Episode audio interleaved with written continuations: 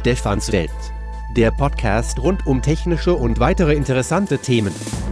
Präsentiert von merx.de. Von und mit Stefan Merk. Ja, und dann sitzen die da immer mit den iPhones wie auf einer Stange und dann tauschen sie sich ihre Apps aus und der eine sagt dann, ja, klick doch mal rechts oben. Ja, rechts oben ist doch nichts, ja, gib doch mal her. Ja, das zeigt doch, die kommen damit überhaupt nicht klar und das ist doch überhaupt nicht produktiv, anstatt das Gerät zu benutzen. Und ständig stöhnen sie rum, sie haben kein Geld, weil das ja alles so teuer ist mit dem iPhone.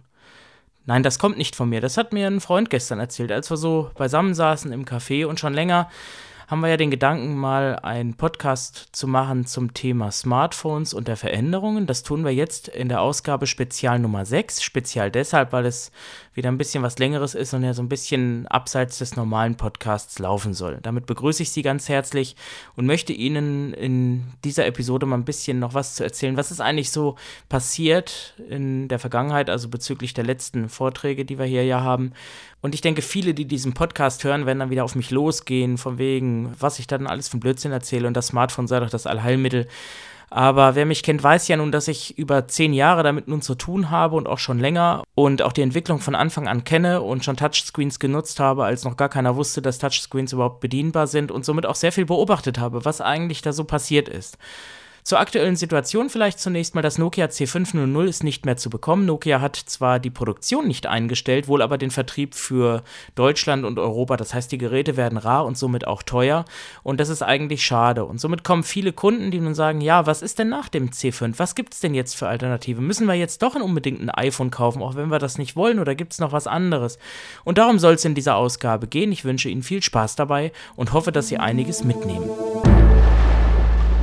Wie fing das jetzt eigentlich alles an? Ich möchte mal so ein bisschen erzählen, wie es früher war und was sich so entwickelt hat im Laufe der Jahre und wer so Vorreiter war und welche Entwicklungen eigentlich schon da waren, bevor man sie kannte und so weiter.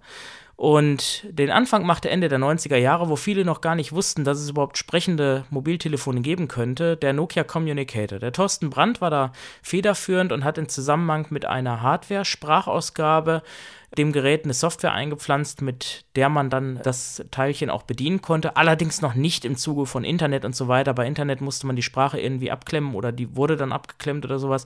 Und das Ganze wurde sogar im WDR Computer Club gezeigt. Das war also wirklich eine absolute Innovation. War nur sehr teuer. Der Communicator lag so bei 2000 Mark, also rund 1000 Euro und äh, die Software kostete dann, glaube ich, auch noch ein bisschen was. Also das war alles sehr, sehr teuer.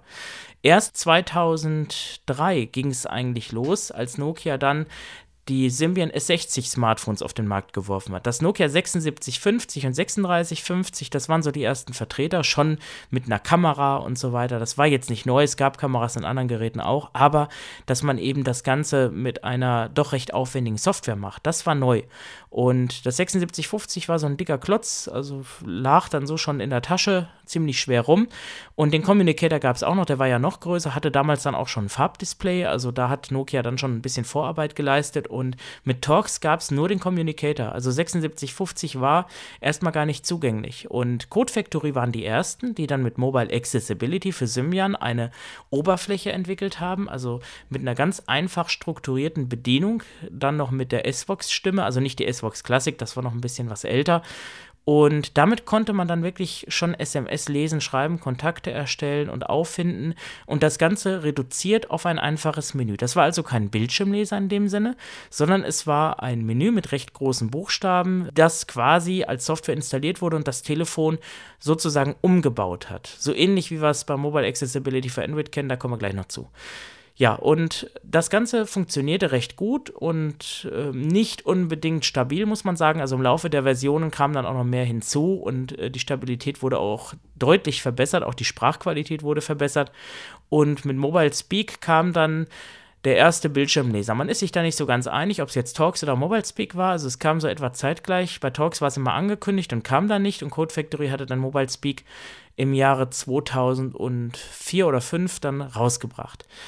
Die Geräte waren damals ziemlich überschaubar, also wie gesagt 7650, danach 3650. Wohl das bekannteste war dann das 6600, was viele hatten, mit Talks und auch mit Mobile Speak. Man muss allerdings sagen, Code Factory hatte ein Problem. Während die erste Mobile Speak-Version noch mit der äh, bekannten Eloquence-Stimme, die ja auch in Talks drin ist, funktionierte, wurde die dann aus rechtlichen Gründen entfernt und man hat sich dann auf A Cappella äh, fixiert. Nur war damals die Reaktionszeit der Eva doch ziemlich langsam. Das hat viele Leute gestört, weshalb dann viele gesagt haben, sie gehen zu Talks, weil eben die Reaktionszeit der Sprache äh, deutlich besser ist. Auf die Sprachqualität selber hat damals noch keiner so richtig Wert gelegt. Das kam dann später.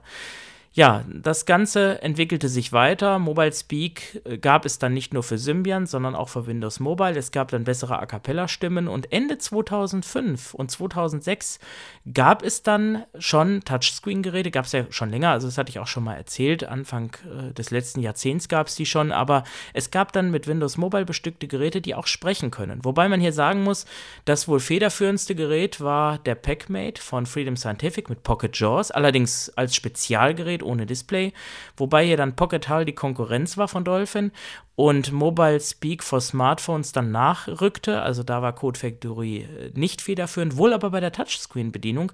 Denn in Mobile Speak, äh, damals war es noch Pocket Smartphone, kam dann noch ein Jahr später, war sozusagen das erste Bildschirmleseprogramm mit Touch-Unterstützung am Markt.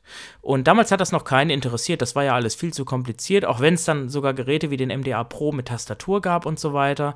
Und der Unterschied muss man vielleicht nochmal erklären: äh, Windows Mobile for Smartphone und for Pocket PC war der, dass die Smartphones keinen Touchscreen hatten, somit also auch wie bei Symbian auch Bedientasten, aber die Pocket-Version dann eben ein Touchscreen hatten. Und man hatte ja schon vieles versucht, die Bildschirme zu vergrößern, auch wegen Multimedia-Inhalten und Internetinhalten. Und da gab es dann mehrere Konzepte. Manche haben dann eben die Slider-Mechanik verwendet, dass man also quasi die Tastatur, ob jetzt eine Querztastatur seitlich oder eine Wähltastatur, unter das Display schieben konnte. Somit hatte man ein bisschen mehr Displayfläche. Andere wiederum setzten dann auf Touch-Bedienung und das war so ab 2006, 2007 ging das dann ganz rasant los.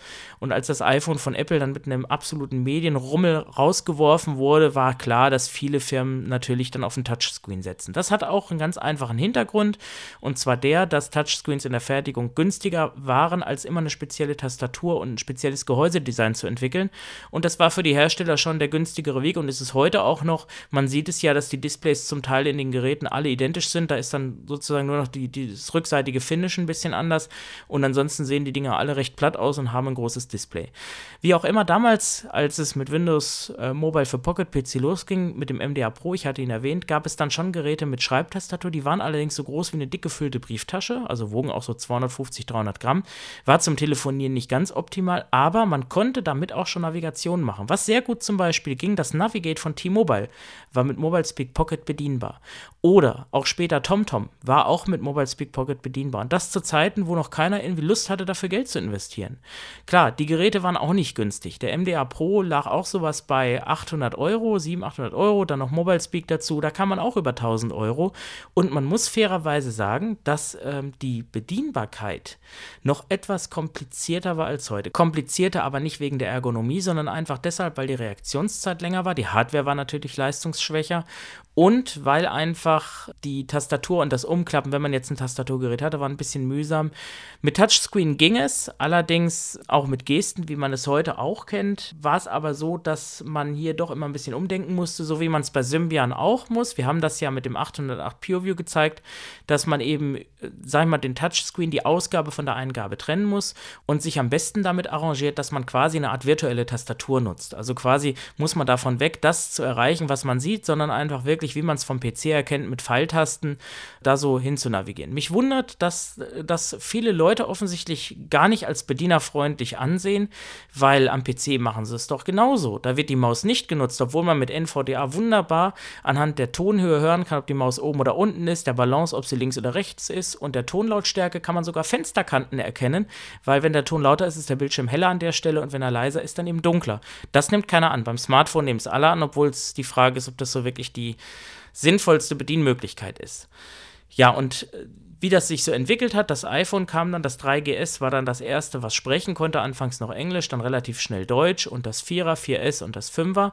Und heutzutage scheint es so zu sein, als wenn es nur das iPhone am Markt gäbe. Nokia hat Symbian dann inzwischen abgekündigt. Da brauche ich, glaube ich, nicht viel erzählen. Die meisten dürften das wissen. Und bis 2016 gibt es noch Symbian. Das C500, wie ich sagte, ist nicht mehr verfügbar. Somit haben wir jetzt momentan, wenn Nokia da nicht noch was anderes rausbringt, nur Symbian Touch-Geräte. Das C600 N97 Mini bietet sich noch an, wenn man ein Gerät sucht mit Volltastatur oder eben das C500, wenn man es noch bekommt. Oder E52 die Variante mit WLAN oder N86, aber ansonsten war es das leider.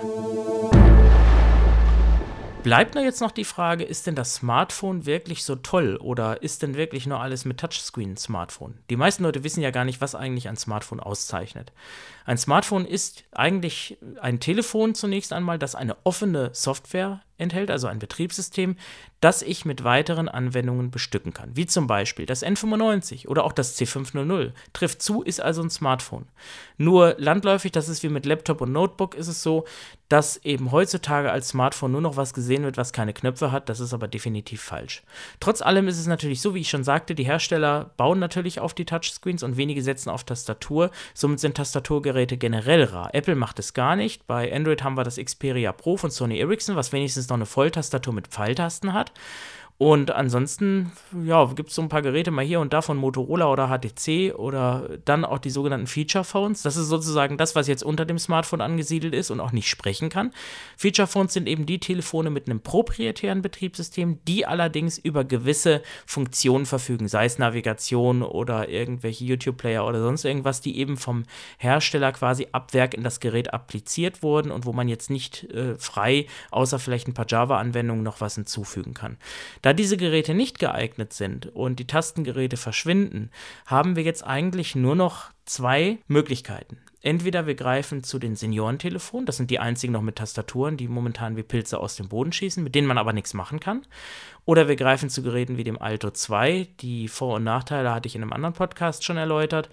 Oder man greift zu einem Touchscreen-Gerät. Dazwischen gibt es nichts. Und das ist eben schade für eine gewisse Zielgruppe an Personen, die eben nicht ein Gerät wollen, wo der Hersteller die äh, Bedienung zwar optimal löst, allerdings aber andere Restriktionen, wie zum Beispiel freie Nutzbarkeit von Dateien oder Kommunikationsmöglichkeiten äh, oder sowas äh, integriert und die eben nicht hergehen wollen und sich, sag ich mal, Dutzende Apps erstmal zusammenklauben möchten, die auch alle vielleicht noch mehr oder weniger gleich bedienbar sind wenn jemand Zeit hat und wirklich, äh, sag ich mal, auch Geld hat, dass er sagen kann, gut, ich leiste mir das, dass ich auch hier und da mal ein paar Euro wegwerfe, einfach mal, ne, entweder klappt es oder klappt zusammen, wie der Kölner sagt. Aber für Leute, die wirklich ein Gerät produktiv nutzen wollen, ist es ein bisschen problematisch, denn dazwischen gibt es nichts und es ist so, dass der Trend momentan dahin geht, dass es auch dazwischen erstmal vielleicht nichts geben wird. Oder doch, das gucken wir gleich.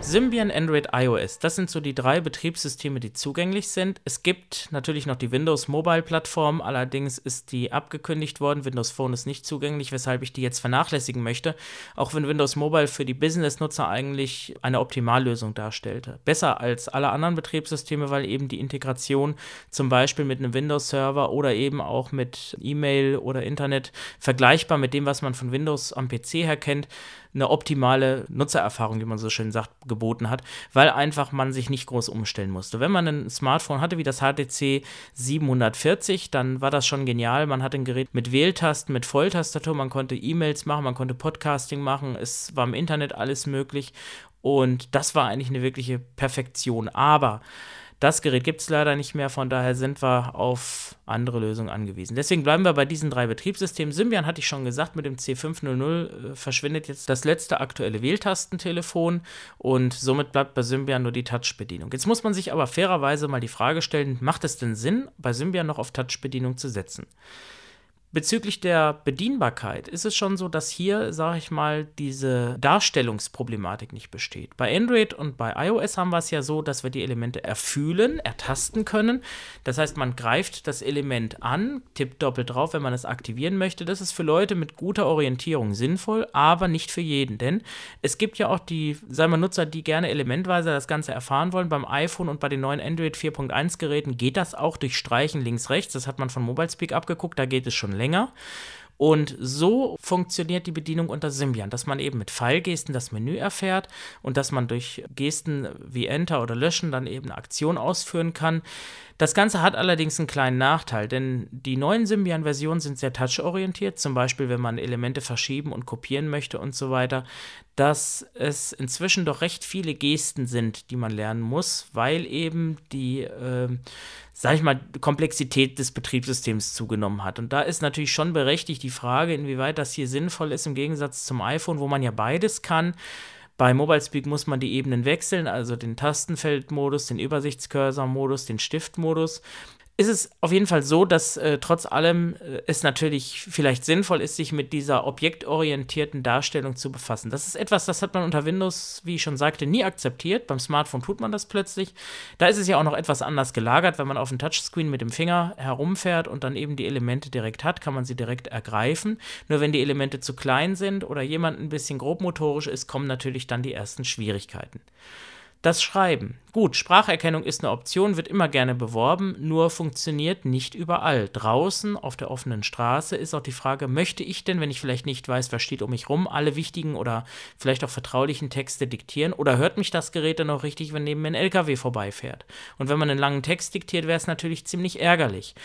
Und von da ist es so, dass die Praxiserfahrung aus meiner Sicht gezeigt hat, es geht nichts über echte Tasten. Es gibt ja auch externe Bluetooth-Tastaturen, die man andocken kann. Wie gesagt, bei Android gibt es noch Geräte mit interner Tastatur. Das ist, äh, sage ich mal, ein Kompromiss. Aber das Telefonieren ist bei allen gleich, ich sag mal, bescheiden. Denn man muss immer gucken, dass man die Wähltasten findet. Wenn man jetzt irgendwo in einer Anrufliste ist, muss man sich dumm und dämlich klicken. Und wenn man in einer Notsituation ist, bin ich davon überzeugt, dass niemand mit einem iPhone wirklich schnell auf Knopfdruck Hilfe holen kann. Was ich mit einem C5 beispielsweise kann, indem ich mir eine Notfallnummer auf eine Taste lege oder direkt loswählen kann. Oder beispielsweise auch mit Mobile Speak. Und da haben wir nämlich jetzt auch den Vorteil, den wir bei Symbian haben, dass wir eben durch diese Abkopplung vom Display zur Tastatur die Möglichkeit haben, über virtuelle Ziffern, also das kann man sich wie eine Tafel Schokolade mit zwölf Stücken vorstellen, oben links ist die 1, unten rechts ist die Raute, ich sofort loswählen kann. Ich bekomme am haptischen Feedback auch mitgeteilt, ob ich jetzt zum Beispiel auf der 4 oder 5 bin, da gibt es Unterschiede, das muss man natürlich lernen, wie man alles erlernen muss. Aber es ist so, wenn man die Tastensperre bei einem Symbian-Gerät löst, kann man auch mit Touchscreen sofort eine Nummer wählen oder eben auch äh, eine Kurzwahl anwählen oder sowas, was eben beim iPhone nicht mit einem Tastendruck geht. Und bei Android ist es genauso, mit Ausnahme von Mobile Accessibility. Aber es ist trotzdem so, dass ein Tastentelefon hier immer im Vorteil ist und man muss sich dann schon generell mal die Frage stellen, möchte ich jetzt ein Telefon haben zum Telefonieren oder ein Telefon zum in Anführungsstrichen Spielen? Bei den drei Betriebssystemen ist es so, dass Symbian das einzige System ist, was wirklich aus der Tastaturwelt kommt und das wirklich auch vom Hinblick her entwickelt wurde, von einem Handy sozusagen zu einem Smartphone zu gehen, also quasi von der einfachen Bedienung hin zur komplexen Struktur, wie es der Anwender gerne möchte. Man kann sich das System, ich sage mal, aufmotzen. Bei Apple und Google ist es umgekehrt. Hier will man ein Multimedia, ein Entertainment-Gerät dem Kunden präsentieren, das nebenbei auch noch eine Telefonfunktion hat. Für den Sehne ist das alles nicht so schwierig. Der Sehne kann in Sekunden schnell alles erreichen, was man will. Das kann der Blinde nicht, allein schon dadurch bedingt, dass man eben die Sachen erstmal erfüllen, dann doppelt tippen muss und man ja nicht immer weiß, ob der Touchscreen jetzt auch wirklich, sei mal, an der Stelle ist, wo ich bin. Also sage ich mal draußen, wenn er mal dreckig ist oder man Handschuhe anhat, wird es dann ein bisschen schwierig. Weitere Schwierigkeit, die Geräte lassen sich nicht mit einer Hand bedienen. Das wollen mir Leute weismachen, aber ich sag mal so, meine langjährige Erfahrung lehrt mich und auch meine aktive iPhone-Erfahrung, dass es nicht geht. Denn wie will ich bitte zwei Fingerstreichgesten machen, wenn ich mit der gleichen Hand das Gerät noch festhalten will? Man hat nur fünf Finger und wenn das einer kann, ist er, denke ich, sehr geschickt oder ja, weiß ich nicht. Wenn man zum Hals hängen hat, ist es sicherlich anders, aber trotzdem, das geht so nicht. Und das große Problem, was auch viele Kunden beklagen, gerade auch beim iPhone, ist die hohe Konzentration.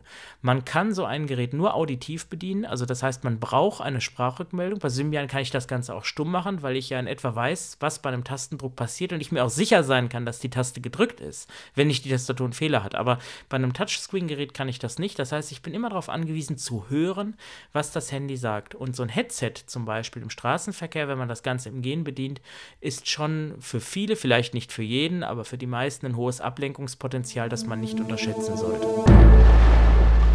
Was mich an der ganzen Diskussion zum Thema iPhone, Sie haben es eingangs gehört, massiv stört, ist, dass hier eine derartige Einseitigkeit passiert, wie ich sie noch nie in den ganzen 25 Jahren bei irgendeinem Hilfsmittel gesehen habe.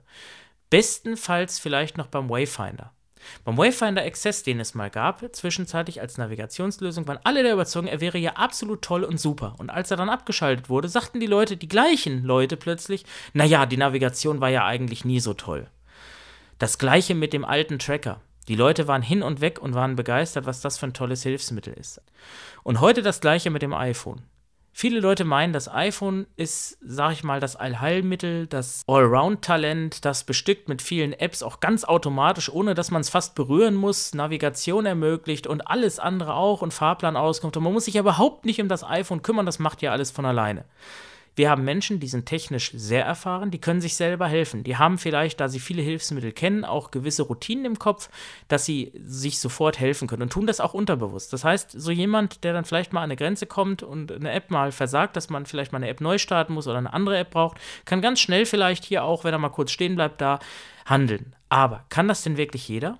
Und hier kommen wir auch schon auf die Lücke zu sprechen. Es gibt eine Lücke zwischen den Technokraten und den Leuten, die wirklich nur telefonieren möchten. Das sind die Leute, die ihr Gerät wirklich nutzen wollen und sich eben nicht Gedanken machen müssen über Apps, die ich nur erst installieren muss. Und für die Kunden bricht jetzt eine ganze Menge weg. Mit dem C5 hatten wir ein Gerät mit einer exzellenten Navigation, mit einer sogenannten Turn-by-Turn-Navigation, das mir wirklich exakt vor der Straßenbiegung gesagt hat, ich muss in die Straße abbiegen, das mir exakt gesagt hat, wenn ich vor der Haustür stehe, leider nicht gesagt hat, ob links oder rechts. Und das Traurige ist, dass viele dieser iPhone-Verliebten, nenne ich sie mal, überhaupt nicht wissen, was ein C5 kann, einfach deshalb, weil sie es nie in der Hand hatten. Und das finde ich einfach schade. Und hier wird eine Einseitigkeit gemacht, wo ich einfach mit diesem Podcast auch gegensteuern möchte, einfach auch um mal zu zeigen, es gibt hier auch gewisse Grenzen und Barrieren und es gibt auch eine Menge Vorzüge. Zu den Vorzügen kommen wir mal. Ich saß gestern im Café und mich fragte ein Freund, kannst du mal nach einer Busverbindung gucken? Ich habe mein Android-Gerät rausgeholt und festgestellt, nö, kann ich nicht. Internet ohne Tastatur, gut, ich hatte eine Einstecken, aber wollte die einfach nicht benutzen.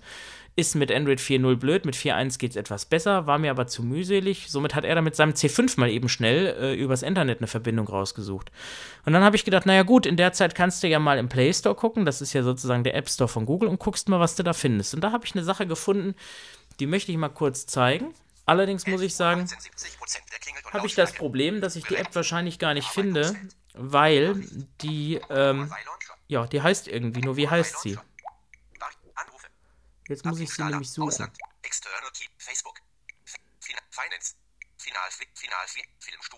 Nö, hier ist es irgendwie nicht. Ja, was mache ich zum Beispiel in so einem Fall? Und das geht dem iPhone-Nutzer genauso, wenn er seine Apps nicht sehr gut sortiert hat.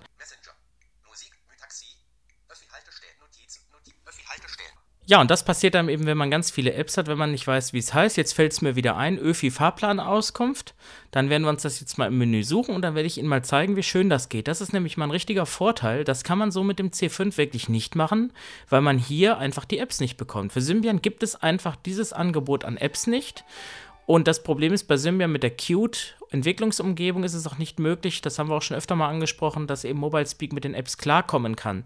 Und das liegt natürlich auch ein bisschen an den App-Herstellern, die jetzt hier nicht so einen Fokus darauf legen, auf die Zugänglichkeit. Aber es ist auch leider so, dass eben der App-Markt unter Symbian ziemlich degeneriert ist, einfach aufgrund der Dominanz von Android und iOS. Und wenn man sich eben überlegt, man entwickelt Software für eine Plattform, wo es eben pro Quartal über 30 bis 40 Millionen Geräte gibt, die verkauft werden, oder eben wie bei iOS um die 10, 15 bis 20 Millionen, dann ist doch klar, wofür man sich entscheidet. Sicherlich nicht noch für ein paar Millionen oder wenn überhaupt noch eine Million Symbian-Geräte.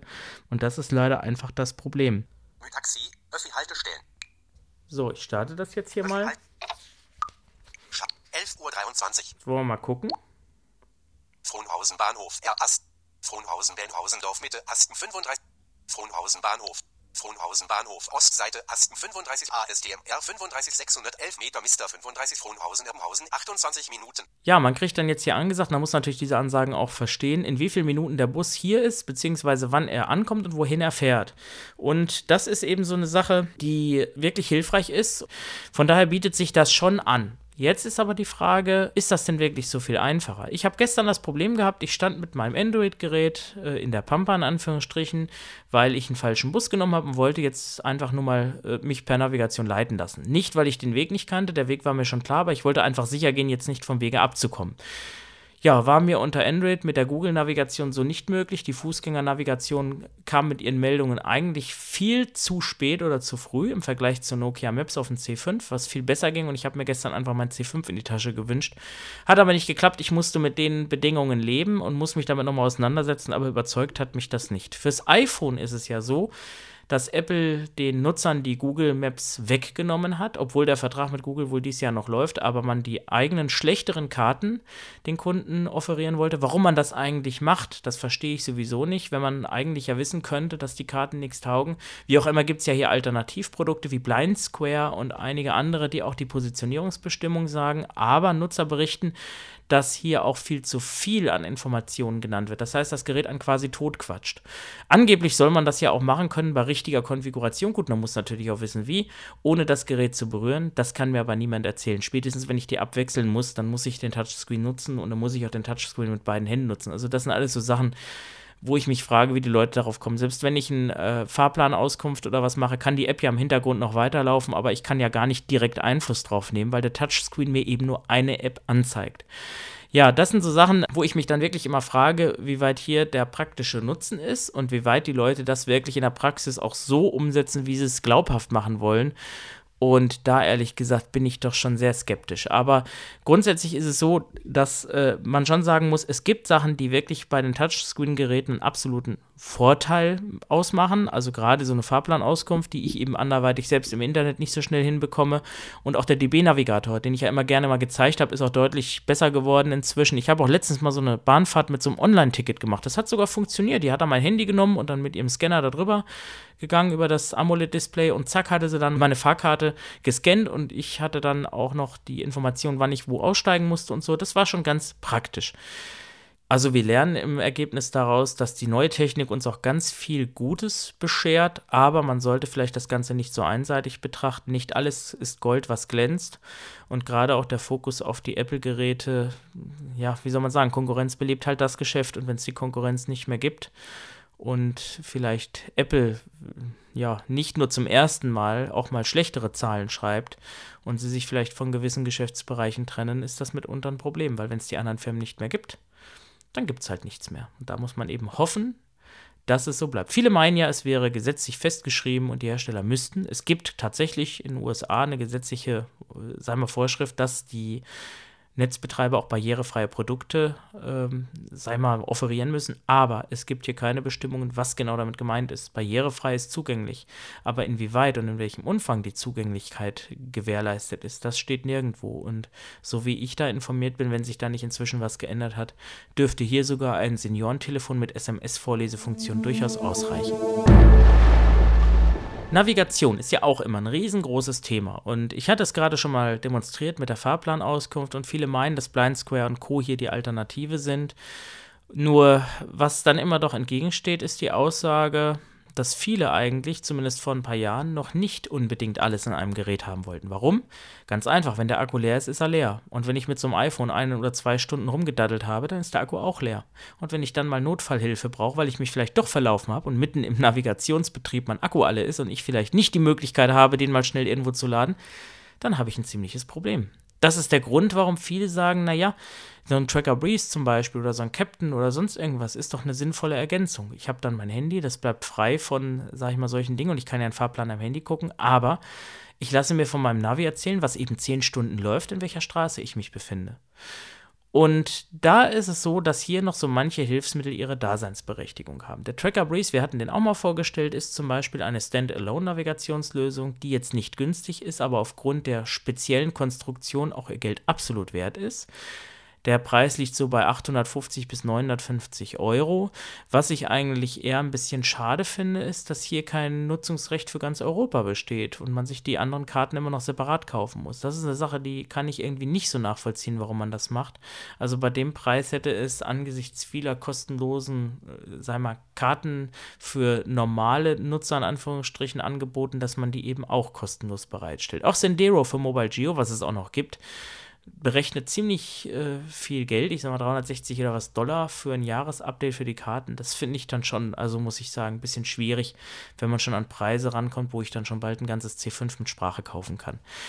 Nichtsdestotrotz ist es äh, dennoch so, dass so ein Navigationsgerät seine Vor- und Nachteile hat. Die Nachteile bestehen darin, dass es eben nicht online kommuniziert wie das Handy. Also ein Handy ist in der Navigationsbestimmung oder eben das Smartphone ganz wie man will, deutlich schneller, weil man eben die unterstützten GPS-Merkmale mitnutzt, also netzbasiertes GPS. Das heißt, man ermittelt aus den umliegenden Funkzellen den Standort, den ungefähren Standort quasi als Querschnitt und das unterstützte GPS, dass man sich im Vorfeld von einem Standortbestimmungsserver die ungefähren Satellitenlaufdaten holt und dann in etwa weiß, wo die Satelliten sich befinden und dann schon mal, äh, sage ich mal, einen NMEA-Code ableiten kann, dass die Anwendung schon mal weiß, wo bin ich in etwa.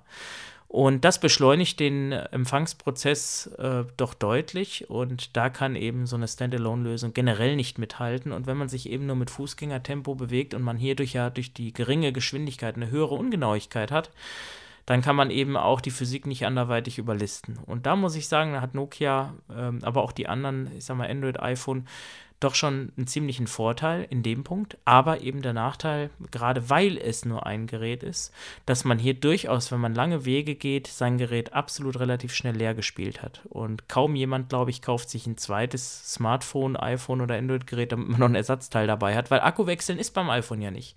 Der ist fest verklebt, der Akkuwechsel ist nicht eben günstig und auch eine gebrochene Glasscheibe zu wechseln ist nicht eben günstig. Das geht bei Android besser. Hier kann ich wenigstens die Marke frei wählen und kann mir dann ja einen Hersteller suchen, wo ich eben den Akku, wie zum Beispiel beim Galaxy Nexus, selber wechseln kann. Ja, und das sind eben so die kleinen Risiken und Nebenwirkungen, weshalb viele auch sagen, ich möchte lieber einen Tracker Breeze nehmen, weil man eben hier, sage ich mal, unabhängig vom Handy einen kleinen Mann im Ohr hat, der mir sagt, auf der Straße bin ich unterwegs, links und rechts kommen meine Querstraßen und die Kreuzung im Vorfeld ist so und so beschaffen.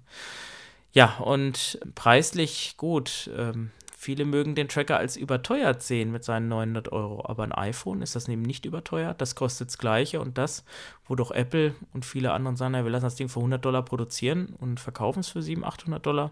Und dann kommen ja noch die Apps dazu. Die verschenken sich ja auch nicht alle von alleine. Also von daher muss man sich das überlegen. Na klar, man hätte noch die separate Anschaffung eines meinetwegen Nokia C5 oder ein Android-Gerätes neben dem Tracker, ganz klar, aber naja, ich sag mal so, wenn man ein iPhone über einen Vertrag finanziert, mit insgesamt auf zwei Jahre Laufzeit betrachtet 1500 Euro und somit ja sowieso 500, 600, 700 Euro mehr bezahlt und eigentlich Blindengeld bekommen sollte, ja, da kann man sich jetzt wirklich drüber streiten. Nichtsdestotrotz, also es ist schon so, dass die Navigation schon mit vielen Hilfsanwendungen möglich ist und wenn man den Überblick noch über die tausenden Anwendungen behalten kann, was man doch bei einem Nokia C5 mit einer einzigen Anwendung leisten kann und diese Anwendungen auch über Jahre gepflegt werden, und das ist eben auch noch so die große Frage, dann ist das ja alles gut.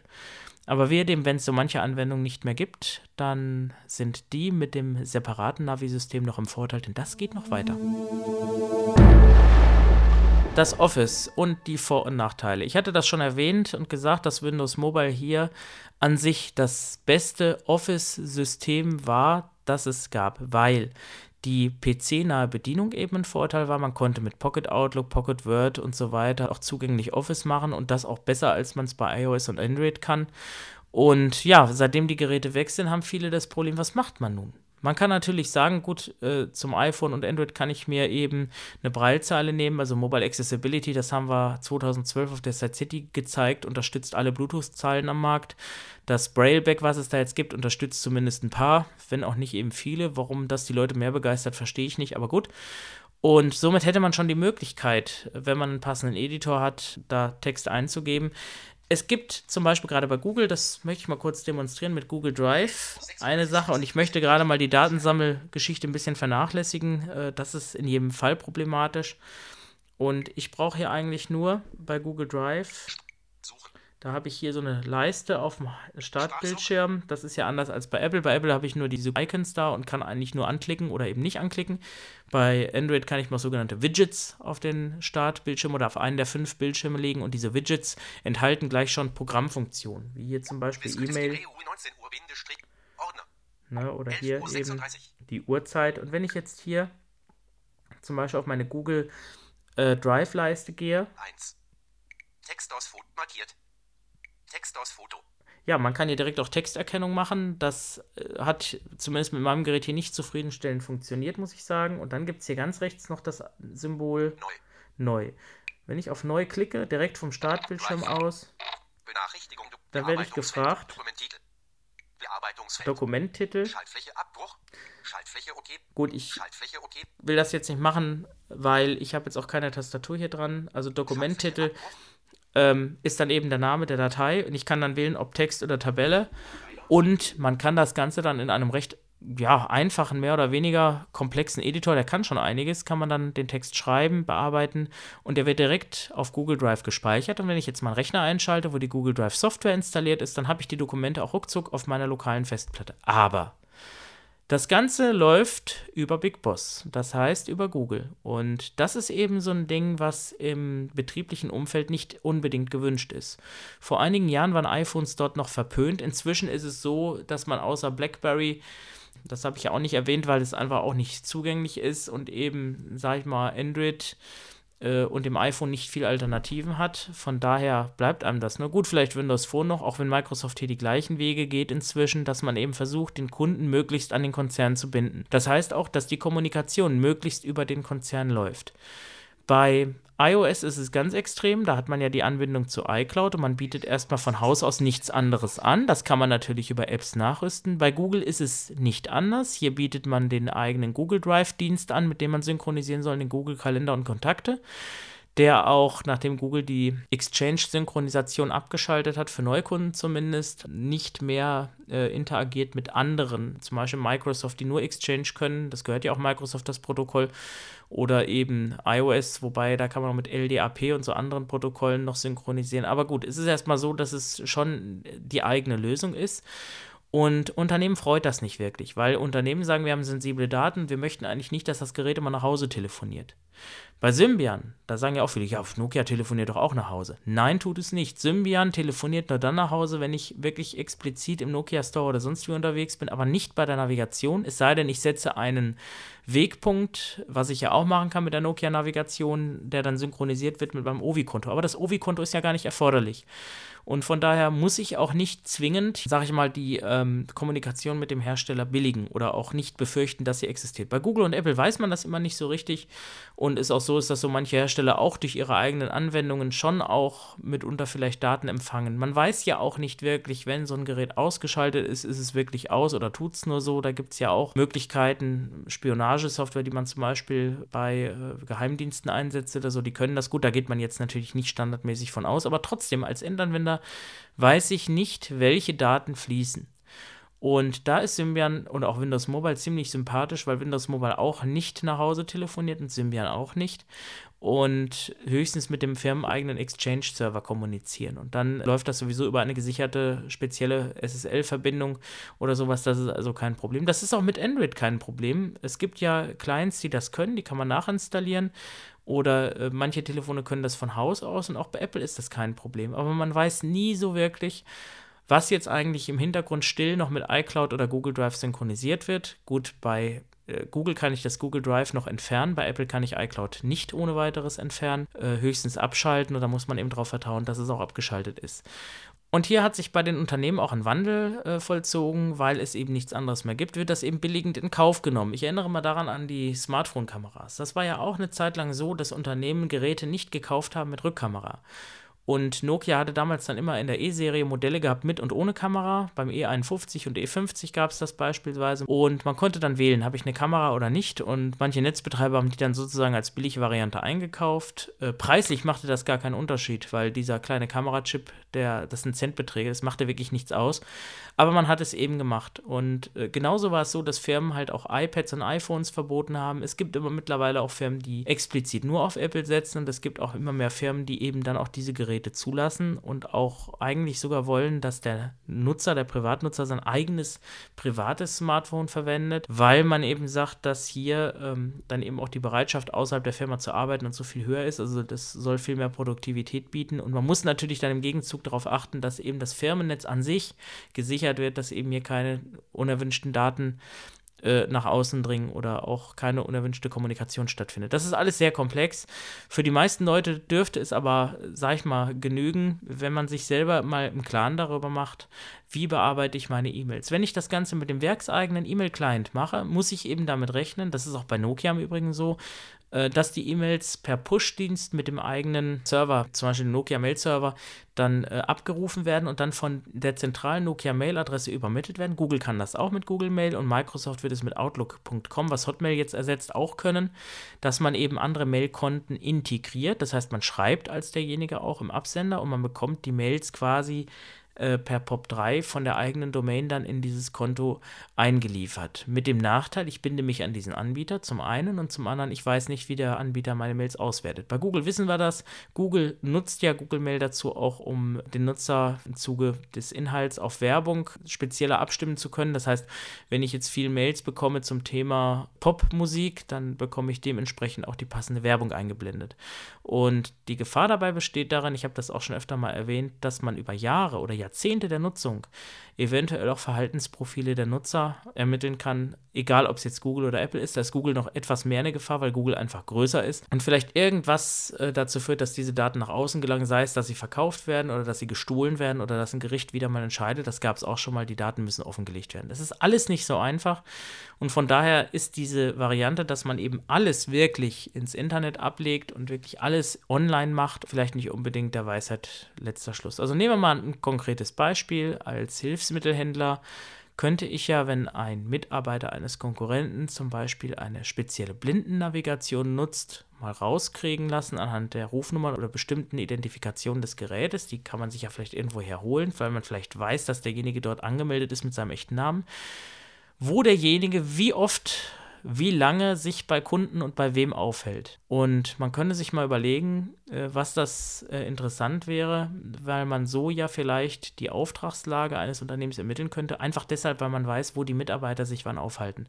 Und das sind natürlich jetzt so ein bisschen Hiobs-Szenarien, die jetzt nicht unbedingt, sei mal, in der Praxis vorhanden sind, aber die durchaus denkbar wären. Und dieses Bewusstsein verschwindet momentan bei den Leuten, weil viele eben meinen, naja, ist ja alles nicht so schlimm, ich habe nichts zu verbergen. Aber spätestens, als ich einen Kunden letztens fragte, wann er das letzte Mal mit seiner Freundin im Bett war, ähm, da war das dann doch nicht mehr so mit dem Ich habe nichts zu verbergen. Das fand er dann ein bisschen lustig und ich hatte ihn eigentlich nur klar machen wollen, ja, mit dem Nichts zu verbergen ist das immer so eine Dynamik, da sollte man überlegen, ob man das wirklich nicht hat. Weil wenn ich sage, ich habe nichts zu verbergen, dann habe ich auch nichts zu verbergen. Und naja, es ist ein Phänomen auch durch die sozialen Netzwerke. Da muss man mal sehen, wohin das noch führt. Jetzt kommen wir ein bisschen ab vom Thema, aber äh, trotzdem die Kernaussage bleibt, man muss sich schon überlegen, was man mit seinem Smartphone macht, weil dieses Smartphone sich nicht nur mit mir als Nutzer unterhält. Ja, nach den vielen kritischen Gesichtspunkten kommen wir doch mal zu den Vorteilen. Ich hatte einen Vorteil ja schon genannt mit dieser Fahrplanauskunft. Es gibt natürlich noch eine Reihe anderer Vorteile. Der Unterhaltungswert ist sehr groß. Es gibt eine ganze Menge Anwendungen, Spiele oder auch Blödsinn oder Witzeprogramme oder sonst irgendwas oder auch einfach Lustiges. Fürs iPhone gibt es einen tollen Rasierer, ist auch sehr witzig, womit man sich schlichtweg die Zeit vertreiben kann. Und das ist etwas, das bietet mir sage ich mal, kein anderes Hilfsmittel im Blindenbereich. Denn wenn ich überlege, dass so ein Smartphone relativ einfach zugänglich ist und ich viele der verfügbaren Apps bedienen kann, ist es natürlich ein Reiz, einfach mal umher zu surfen und zu gucken. Genauso Bücher. E-Books zu lesen. Amazon hat ja im Kindle zum Beispiel, also in der ersten Version, eine Sprachausgabe integriert, die aber nur Englisch sprechen konnte. Hier ist das Ganze bei Google zumindest und auch bei Apple etwas anders. Äh, es gibt, wobei man muss hier differenzieren, es gibt Firmen, die eigene Apps erstellen, also wirkliche äh, Buch-Apps, dass ich quasi das Buch als App installiere und dann den Text in der App habe. Es gibt aber auch genauso gut ein Buchleseprogramm, das heißt hier Playbooks. Ich demonstriere das mal. Jetzt habe ich hier mal so zum Test einige Bücher mal gekauft. Mile 81 von Stephen King. Emilia Galotti von Gotthold Freimlessing. Keine Ahnung. Ich weiß noch nicht mal, wo die herkommen. Hier das Stephen King Buch habe ich mal gekauft. Ich klicke das mal an. Es dauert jetzt einen kleinen Moment. Und die Sprache ist auch sehr schnell, weil es dummerweise bei Android zwischen langsam und schnell nichts dazwischen gibt. Das ist jetzt der Andreas von Acapella. Alles Gute, rief er seinem Bruder nach. Spring am weitesten. George winkte mit einer Hand, um zu zeigen, dass er verstanden hatte, sah sich aber nicht noch einmal um. Alles so, Gute. das ist etwas, mit was kann ich das sonst machen, außer mit Daisy. Und dies ist natürlich schon ein Gewinn für blinde Nutzer, äh, zu sagen, ich habe ein handelsübliches Gerät, kann handelsübliche Bücher kaufen und kann diese lesen. Genauso gut die Texterkennung. Ich habe das mit Google Drive noch nicht hinreichend getestet, dass ich mir eben mal ein Blatt fotografiere und das dann als Text auf meinem heimischen Rechner äh, dann abgelegt bekomme. Das werde ich nochmal ausführlich machen. Wenn es gut klappt, werde ich vielleicht nochmal das in einem Podcast erwähnen. Oder auch die Fahrplanauskunft, wie gesagt, oder eben auch die Möglichkeit, andere Dienste zu nutzen, sei es zum Beispiel Apps, die vielleicht das Internetangebot doch etwas vereinfachen, wie die Facebook-App oder eBay-App und dann auch noch die Geschichte bei eBay, die aktiven Benachrichtigungen. Also das finde ich sehr angenehm. Ich habe eine Zeit lang eBay nur noch mit einem iPhone gemacht, weil einfach das am bequemsten war. Und was halt eben auch toll war, das Ding hat gebimmelt, sobald einer ein Gebot abgegeben hat und man konnte wirklich am Ende der Auktion, ohne dass man jetzt umständlich mit dem Browser auf einer Internetseite bleibt, sehen, wann das nächste Gebot war. Das wurde mir sofort mitgeteilt und ich hatte dann quasi die Gebote und das war also eine wirklich tolle Geschichte, hat mir sehr gefallen. Und bei Amazon das gleiche, wobei ich hier sagen muss, mit dem C5 auf der mobilen Amazon-Seite war es eigentlich auch sehr gut und einfach zu nutzen, genauso wie die Bahnauskunft. Aber gerade Amazon so als App, dass man direkt bestellen kann, auch ein Klick und so heraus, ohne dass man jetzt auf der Webseite verweilt oder sowas. Oder Online-Banking und solche Geschichten, wo man unter Windows halt immer gucken muss, wenn man jetzt zum Beispiel nur NVDA benutzt, ist das Ding denn wirklich zugänglich oder nicht. Da habe ich eben doch hier die Vorteile, dass ich auf dem Smartphone schon die höhere Chance habe, dass eben ein Programm wirklich zugänglich ist. Nur die Telefonie, das ist der Punkt, und da kommen wir dann doch wieder zur Kritik, bei dem ganzen Schönen, die dann wieder dem entgegensteht, weil telefonieren mit dem Smartphone ist nicht sehr einfach. Und es gibt viele Kunden, die berichten, die haben neben ihrem Smartphone, also Touchscreen-Gerät, dann eben auch noch ein Tastentelefon dabei, weil sie einfach damit nicht telefonieren wollen oder wie auch immer. Und ich möchte das mal demonstrieren am Beispiel von Android. Ich habe dann hier unten erstmal meinen Telefonknopf, da muss ich draufdrücken. Telefon. So, jetzt habe ich hier netterweise schon mein Ziffernfeld, weil ich das letztes Mal benutzt habe. Jetzt habe ich mich vertippt, jetzt bin ich auf die Home-Taste gekommen, jetzt kann ich nochmal da draufklicken. So, und dann kann ich so, und kann dann wählen. Das ist schon ganz angenehm, aber es ist doch eine Seimer-Hakelei im Vergleich zur Tastensperre lösen und dann eben zu telefonieren. Das Alice zum Beispiel ist wiederum dann etwas, das macht die ganze Sache wett. Alice ist eine Spracherkennung, hatte ich auch schon mal demonstriert, ist eine tolle Sache. Ich frage Alice zum Beispiel mal, wann fährt der nächste Zug nach Frankfurt?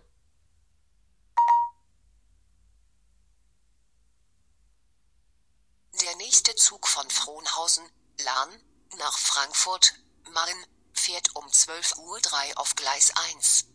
Die Fahrt dauert eine Stunde 24 Minuten. Wie ist das Wetter in Frankfurt? Das Wetter wird sonnig zwischen 0 und 5 Grad in Frankfurt. Wie weit ist es von Frohnhausen nach Frankfurt?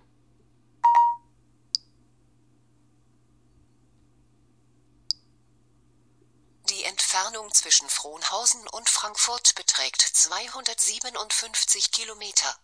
Die Fahrt dauert 2 Stunden 26 Minuten. Tja, wie weit ist es zwischen Frohnhausen-Lahn nach Frankfurt am Main? Das war nämlich das falsche Frohnhausen.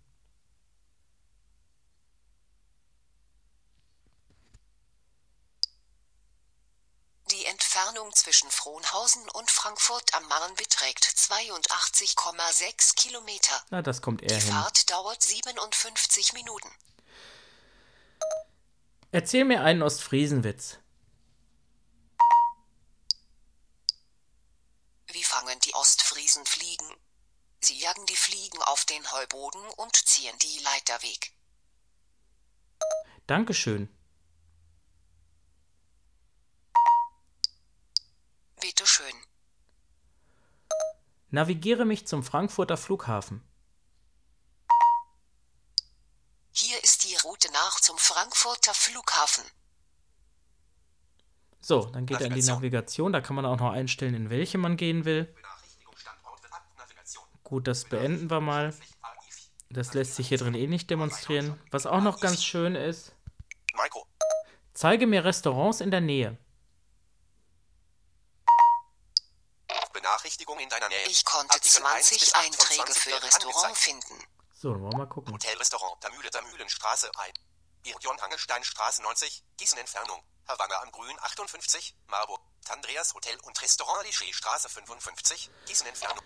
Ja, das sind Sachen, die sind furchtbar angenehm. Gut, die letzte Geschichte, das hätte man jetzt mit dem C5 auch machen können über die Navigation. Da lässt sich das mit der POI-Suche ja genial lösen.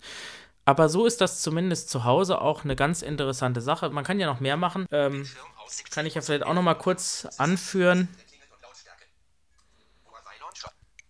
Benachrichtigung in deiner Nähe. Jetzt gehe ich mal zurück hier. Jetzt muss ich wieder zurück. So. Rufe Stefan Merck im Büro an.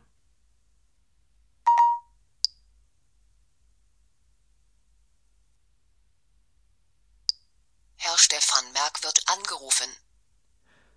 So, jetzt wählt er. Das ist also auch ganz praktisch. Was man übrigens bei Android auch gut programmieren kann. Ich glaube, beim iPhone geht das inzwischen auch. Das ging sogar vor Google. Ja, jetzt klingelt es hier auch ging es sogar mit Mobile Accessibility. Das hat Code Factory sich mal wieder überlegt, dass man mit der Ein-Ausschalttaste den Anruf beenden kann. Ist eine ganz angenehme Sache. Man kann natürlich auch jetzt eine SMS verschicken oder eine E-Mail. Das will ich jetzt alles gar nicht zeigen. Das Programm heißt Alice oder AIVC Pro. Die Pro-Version unterscheidet sich dahingehend, dass sie auch Termine, Kontakte äh, und so weiter eintragen kann. Kostet irgendwie zwei oder drei Euro. Man kann auch einen Satellitenreceiver damit steuern, wenn man eine passende Hardware hat. Und das ist so die Konkurrenz, kann man sagen, zu Siri. Das ist ja im iPhone drin und wir haben es immer wieder mal verglichen. Und Siri kann zwar viel, aber kann vielleicht auch manches nicht. Und ja, von daher ist das, äh, wenn man schon ein Android-Gerät hat, eine ganz interessante Vereinfachung. Aber genauso wie bei Siri auch, ist es auf offener Straße bei sehr hohem Lärmpegel wirklich schwierig. Und da ist es eben so, dass man sich hier nur mit Fallgesten behelfen kann. Ich möchte das mal kurz demonstrieren, was ich meine mit diesen Fallgesten. Ich hatte das schon mal erwähnt.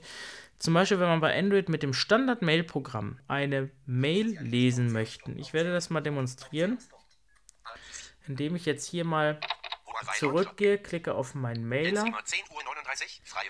So, hier habe ich so eine Facebook-Benachrichtigung und habe hier Freiwillige an. Schaltfläche Bilder anzeigen. So, und habe hier eine Fläche. Feuerwehr in der Gemeinde Frohnhausen, neues Foto. Ja, schön. Und habe hier quasi nichts. Das Ganze liegt jetzt an der Tatsache, dass dem Gerät eben Pfeiltasten fehlen. Mit einer externen Tastatur könnte ich den Mailinhalt jetzt lesen oder mit so einem Gerät mit integrierter Tastatur, aber so geht es nur ab Android 4.1, wo auch die Pfeilgesten funktionieren. Und es ist einfach so, dass man das in Android 4.0 vergessen hat. Warum man es nicht nachlegt, verstehe ich nicht. Fairerweise muss man allerdings sagen, dass es hier eine Art Workaround gibt. Es gibt das Ice-Free Keyboard, beziehungsweise taucht die Tastatur dann im System als Talkback-Tastatur auf. Und hierbei wird der untere Drittel des Bildschirms zu einer Art virtuellem Touchpad, also da kann man dann Pfeilgesten machen, also runter, rechts, links, hoch und könnte so dann im E-Mail-Textfeld dann auch die Mail lesen. Das funktioniert, habe ich ausprobiert, aber das ist auch wieder nur ein Kompromiss, weil eben dadurch, dass der untere Drittel des Touchscreens abgedeckt ist, man dann wieder nicht auf Symbole zugreifen kann, die sich dort befinden, weil das Ganze befindet sich dann direkt darüber und man muss dann immer hin und her schalten und hin und her klicken.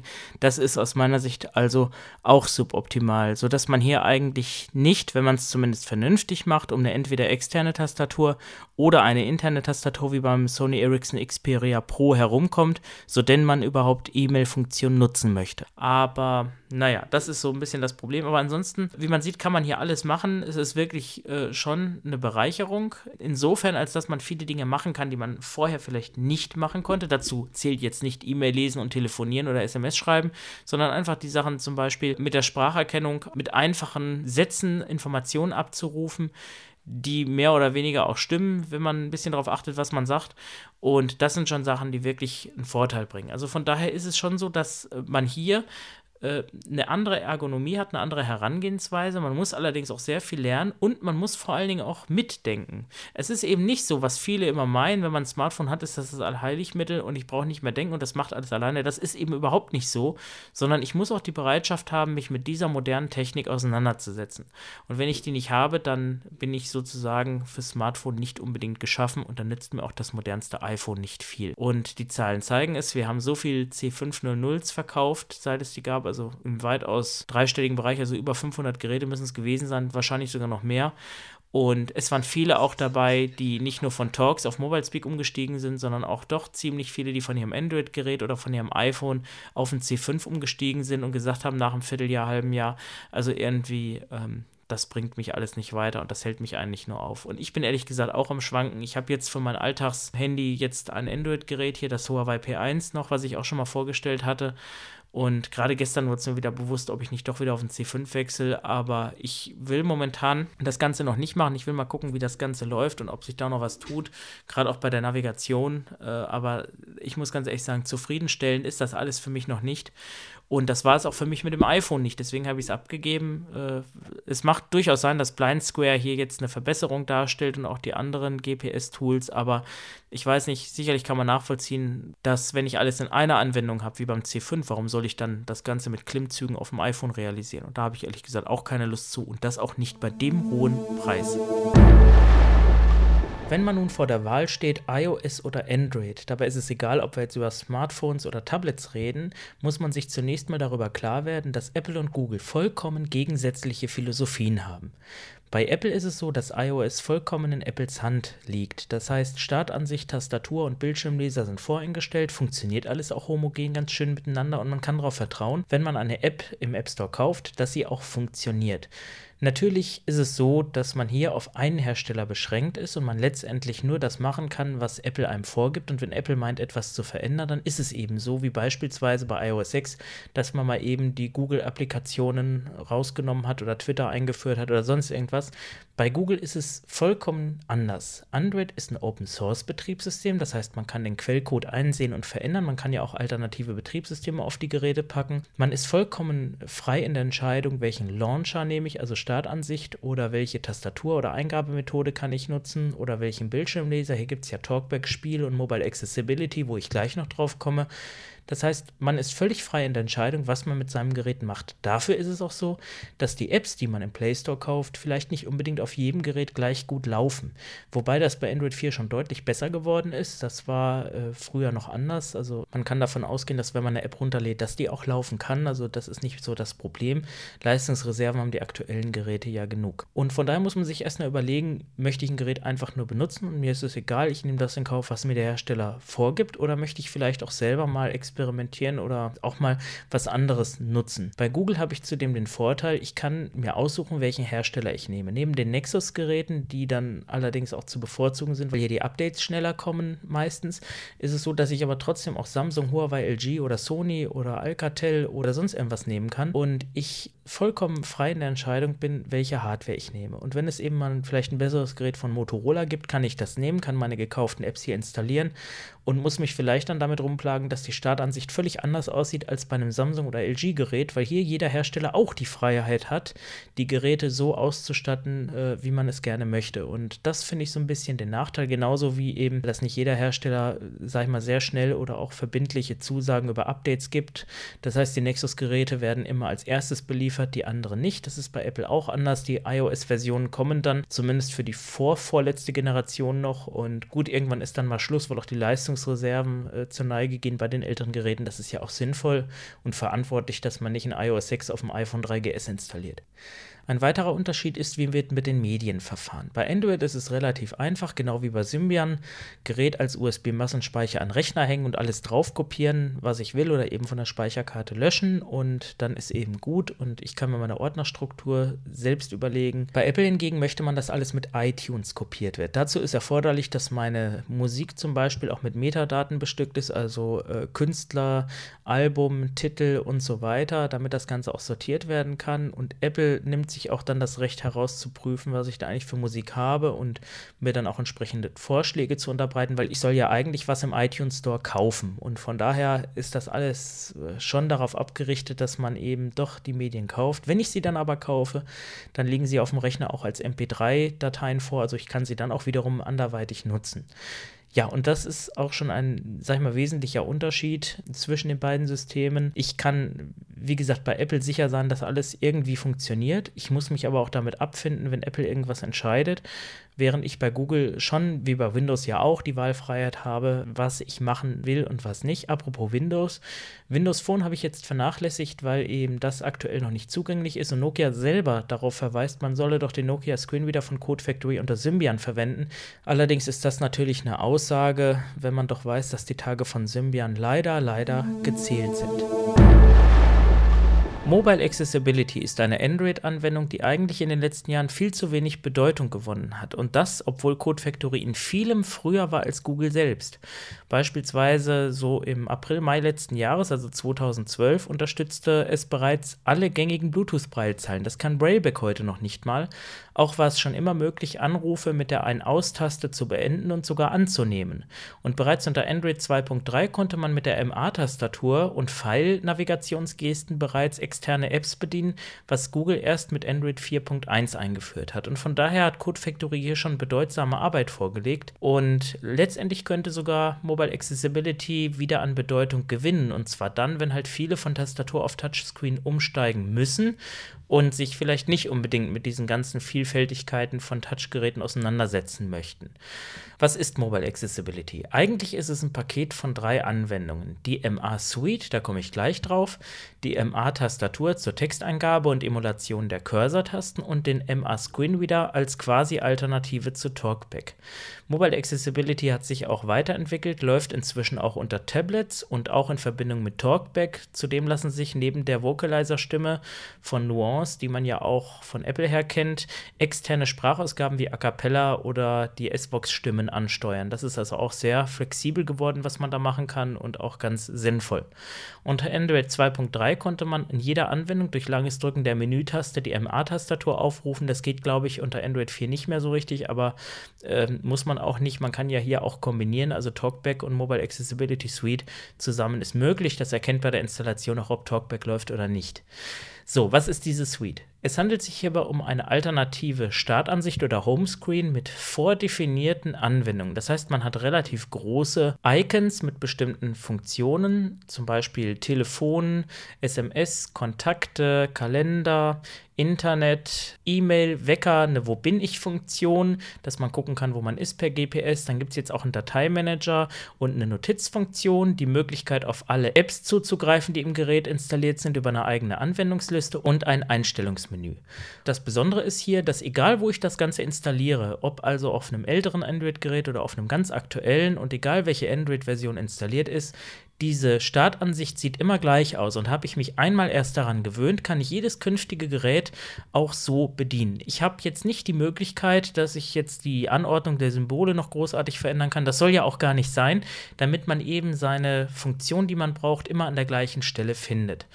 Allerdings muss Code Factory, denke ich, noch einiges tun, damit man das wirklich als Alternative sehen kann. Derzeit zum Beispiel werden nur Google-Mail-Konten unterstützt. Ich kann meine Pop- und EMAP-Konten zwar in Google abfragen, aber das ist nicht unbedingt von jedem gewollt. Von daher wäre es schön, wenn man auch direkt eigene Konten abfragen könnte. Und es sind noch einige weitere Kleinigkeiten, wo man, denke ich, noch ein bisschen äh, nachbessern müsste, um hier wirklich eine super Alternative zu haben. Code Factory hat beispielsweise auch einen zugänglichen Music Player, der ist allerdings separat erhältlich, der ist nicht integriert. Es wäre zum Beispiel denkbar, dass man den damit einbindet oder sowas. Also da gibt es, denke ich, noch einiges zu tun, dass man wirklich eine äh, vollumfassende Suite hat, die eben wirklich einem Tastaturgerät auch in der Ausstattung Paroli bieten kann. Es ist äh, zum Beispiel mit der Wo bin ich-Funktion ganz nett, aber nützt natürlich auch nicht viel, wenn man nicht direkt äh, Navigation starten kann oder sowas. Also wie gesagt, das sind so Dinge, wo man dann schon immer noch auf externe Anwendungen zugreifen muss. Hier ist es aber auch so, dass ja bewusst die Anforderungen recht niedrig gehalten werden,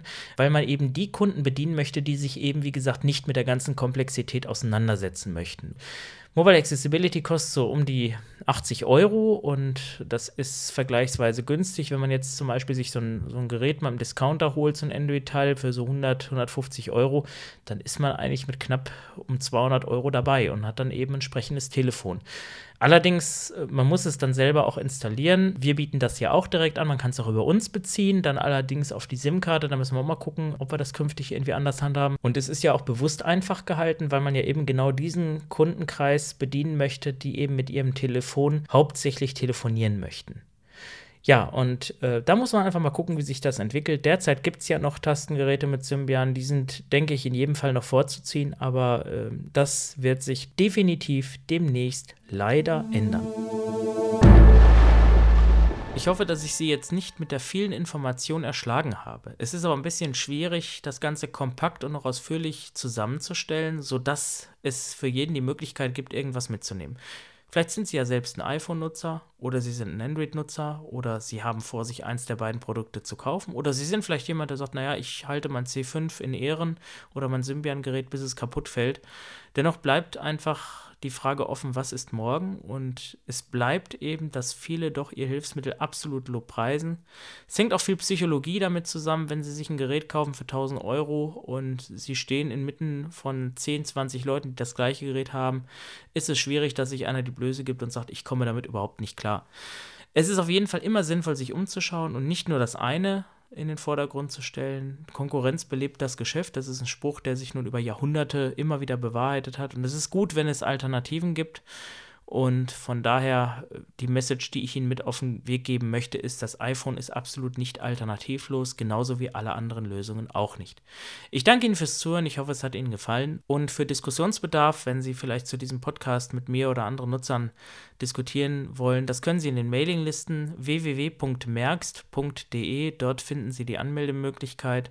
Und es ist immer wieder gut, wenn man kritische und nicht nur einseitige Stimmen bekommt, die sich auch wirklich mit dem Ganzen auseinandersetzen. Bei mir können sie sicher gehen, ich habe mich jetzt nun seit über zehn Jahren mit allen Geräten auseinandergesetzt, die ich auch wirklich aktiv über längere Zeit im Alltag genutzt habe. Sowohl das iPhone als auch Android, als auch Symbian und auch Windows Mobile. Und von daher denke ich, kann ich das auch ganz gut beurteilen. In diesem Sinne, bis zum nächsten Mal zu Stefans Welt. Auf Wiederhören. Das war Stefans Welt präsentiert von merx.de. Eine Produktion der Firma Merck. Internet www.firmamerk.de.